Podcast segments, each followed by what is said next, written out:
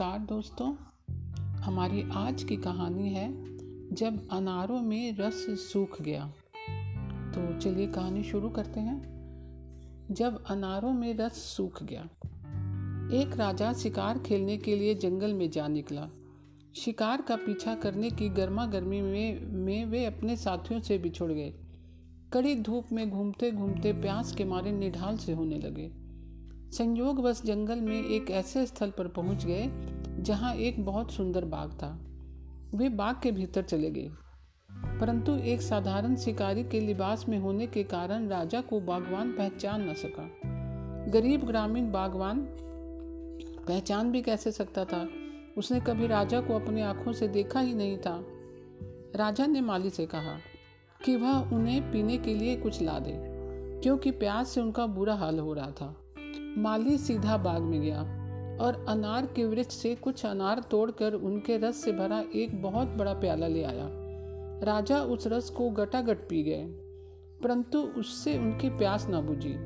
उन्होंने माली से एक और रस प्याला लाने को कहा। माली अनार के वृक्षों के झुंड में चला गया। उसके जाने के पश्चात राजा ने अपने मन में सोचना आरंभ किया। यह बागवान बहुत अमीर नज़र आता है। यह व्यक्ति एक आधे मिनट में ताज़ा रस से भरा हुआ बहुत बड़ा प्याला मुझे लाकर दे सका है। ऐसे समृद्धिशाली व्यवसाय के मालिक पर भारी आय कर लगाना चाहिए, इत्यादि। दूसरे और मालिक को विलंब हो गया और विलंब होता चला गया। एक घंटा बीत गया, पर राजा के लिए रस का प्याला लेकर ना लौटा। राजा को आश्चर्य होने लगा, यह क्या बात है? मैंने जब पहले माली से पीने के लिए कुछ लाने को कहा था तो वह अनारों के रस का भरा प्याला एक मिनट के भीतर ही ले आया था। और अब एक घंटा से अनारों का रस निकाल रहा है और अभी प्याला भरा नहीं। क्या ऐसा क्यों है? एक घंटे पश्चात कहीं जाकर माली ने एक प्याला लाके राजा को जो दिया वह भरा हुआ ना था। राजा ने इसका कारण पूछा, आखिर यह प्याला इतना खाली क्यों रह गया? इससे पहले जो प्याला तुम लाए थे, वह तो लबालब भरा हुआ था।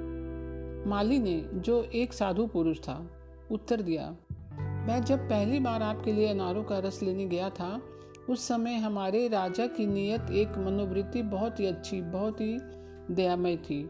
और जब मैं दूसरी बार आपके लिए अनारों का रस लेने के लिए गया तो उस समय हमारे राजा का उद्धार, करुणामय स्नेहशील मनोभाव अवश्य बदल गया होगा। इसके सिवा मैं अपने अनारों की भरी पूरी प्रकृति में अकस्मात परिवर्तन आने के विषय में और कोई उत्तर नहीं दे सकता। राजा ने अपने अंतरात्मा में झाँका और देखा कि मालिक का कहना पूर्ण रूपेण सत्य था। राजा ने जब पहले बाग में प्रवेश किया था तो उसका मन लोगों के प्रति उदार, प्रेम और दया से भरपूर था। यह सोचकर कि ये लोग बहुत गरीब हैं और सहायता की आवश्यकता रखते हैं।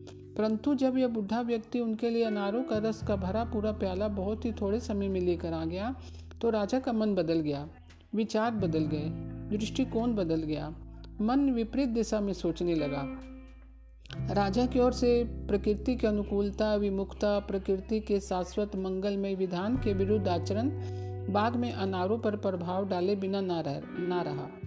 जिस समय राजा द्वारा प्रेम के विधान का उल्लंघन हुआ उसी समय वृक्षों ने उनके उनके प्रति रस को पीछे खींच लिया, अपने रस को पीछे रोक लिया अथवा सुखा लिया।